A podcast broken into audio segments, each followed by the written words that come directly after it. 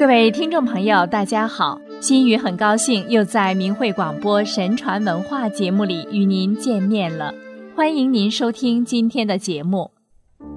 中国人的处世哲学是五千年来积累的智慧结晶，也是儒家理念的传承与发展。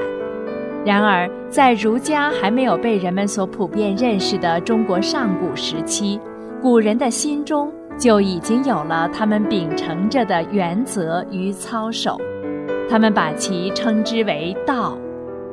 许许多多受到后人尊敬与称颂的人们，是那些能够坚持操守的人。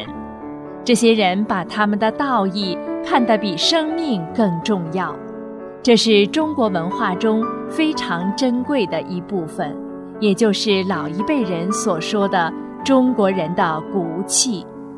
屈原是中国历史上最早的诗人，他的诗壮观而唯美，表现出了其心地的纯良、正直和对于国家的热爱与无限希冀。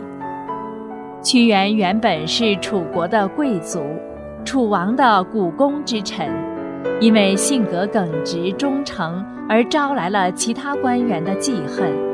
他们对楚王进谗言说：“屈原恃才傲物，时常夸耀自己的功劳。”当时秦国的说客张仪想要离间齐楚两国的关系，又恐怕屈原阻拦，于是买通楚王宠爱的郑袖污蔑屈原。楚王一怒之下，将屈原流放。屈原在流放的途中，写下了著名的《离骚》。其中有一些流传千古的名句：“路漫漫其修远兮，吾将上下而求索。虽然道路漫长而遥远，我将会不断地找寻我心中的道。亦于心之所善兮，虽九死其犹未悔。为了心中觉得真正好的东西。”哪怕是死亡，我也不会后悔。太史公司马迁说：“推此志也，虽于日月争光可也。”屈原的志向光芒四射，像日月一般明朗。他的正直不会受到任何污垢的沾染。一天。屈原在江边遇到了一个渔夫，渔夫问他：“难道你是大夫屈原吗？为什么你这么的憔悴落魄？”屈原回答道：“这个世界都醉了，而我醒着；这个世界都不干净了，而我却是干净的。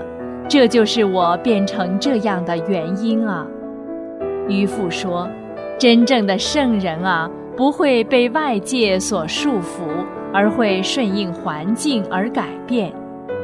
屈原回答：“我听说，刚刚洗过头的人一定会弹一弹帽子，刚刚洗过澡的人一定会抖一抖衣服。我怎么能以干净的身体去适应肮脏的东西呢？如果在一个太平的年代。”人与人之间都是亲善和乐，没有矛盾，没有压迫，没有不公，人们会很容易地做到坚持操守。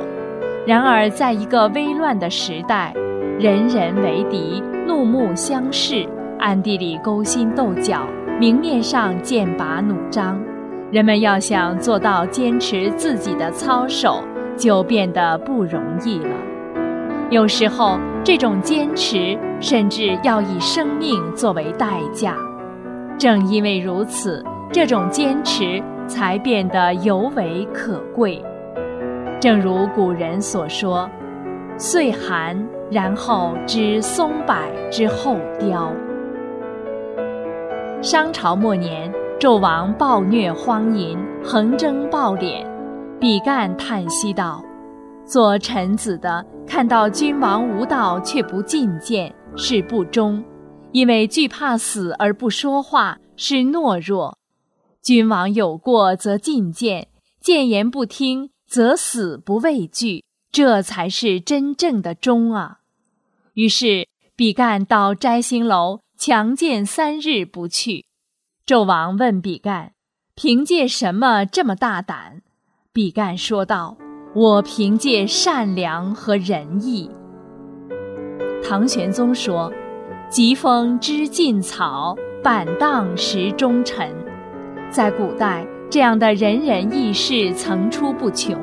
尽管知道自己的行为会给自己带来危险，却依旧不畏强权，不畏生死。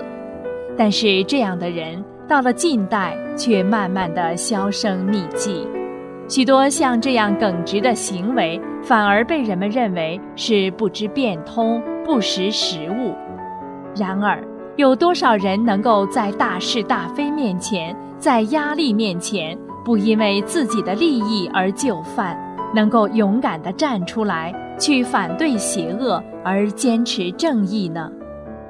记得在小的时候，善与恶的标准是清晰明了的，故事里面总会有好人和坏人。